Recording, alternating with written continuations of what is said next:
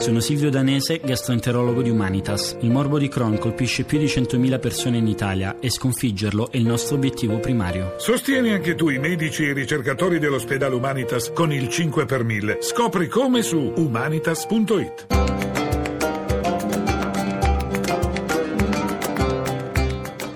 Dialogo con l'Islam.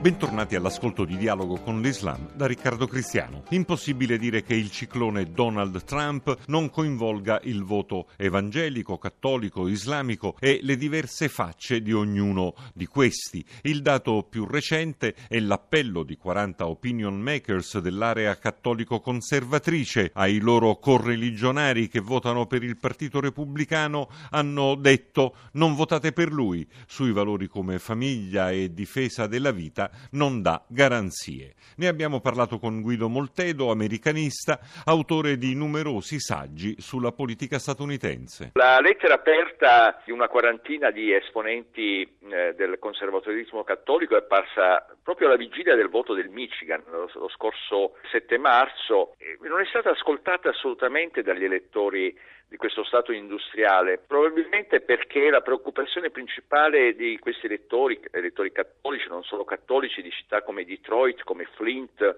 è quella dei posti di lavoro. Se Trump fa eh, un discorso prevalentemente basato sull'autosufficienza eh, degli Stati Uniti in rapporto alla globalizzazione, eh, è chiaro che è un messaggio che, che funziona presso eh, certi elettori. Molto oltre il, il discorso eh, dei valori, dei cosiddetti valori, che fa presa nei momenti in cui probabilmente l'America è meno assillata da questo tipo di, di ansie, di queste preoccupazioni. Trump è, eh, da, da mol- molti sondaggi lo indicano come un candidato che piace non solo ai cattolici conservatori, ma anche a cattolici che normalmente votano il Partito Democratico. È un rompicapo per i politologi. Papa Francesco anche aveva rivolto delle accuse pesanti a Donald Trump. Francesco non ha fatto un discorso sui valori, ha fatto un discorso sulla questione del muro che è uno dei discorsi classici che fa Trump ed è uno dei temi della sua demagogia. Ma anche lì eh, diciamo che della questione del Messico, perché di questo parliamo, presso molti elettori fa presa la questione che il Messico è diventato il luogo dove da un lato vengono insediati molti impianti che dovrebbero essere negli Stati Uniti eh, o erano negli Stati Uniti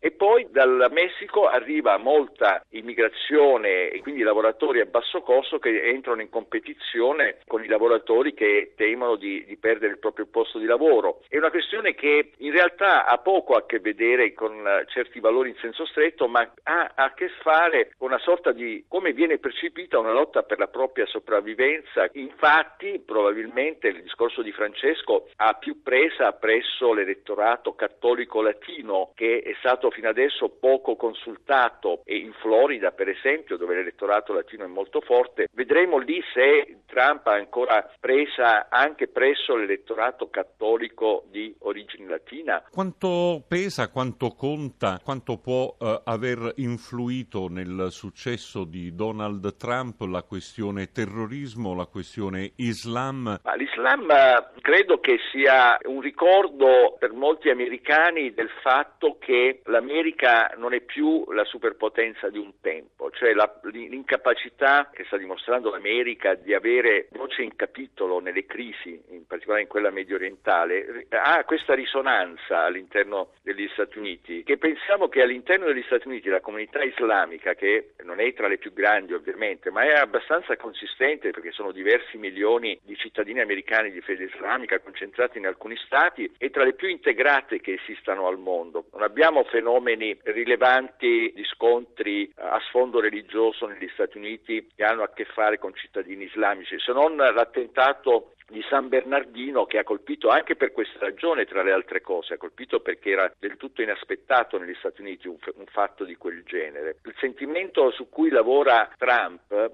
trascende la questione islamica in quanto tale, ma ha più a che vedere con il senso di una superpotenza che avverte di non essere forse più tale. Ci sono già stati voti che hanno visto coinvolte le comunità islamiche? Nel Michigan, nei sobborghi di Detroit, credo che eh, abbiano partecipato soprattutto al voto democratico. Penso che ben pochi voti siano andati a, a Trump o al Partito Repubblicano.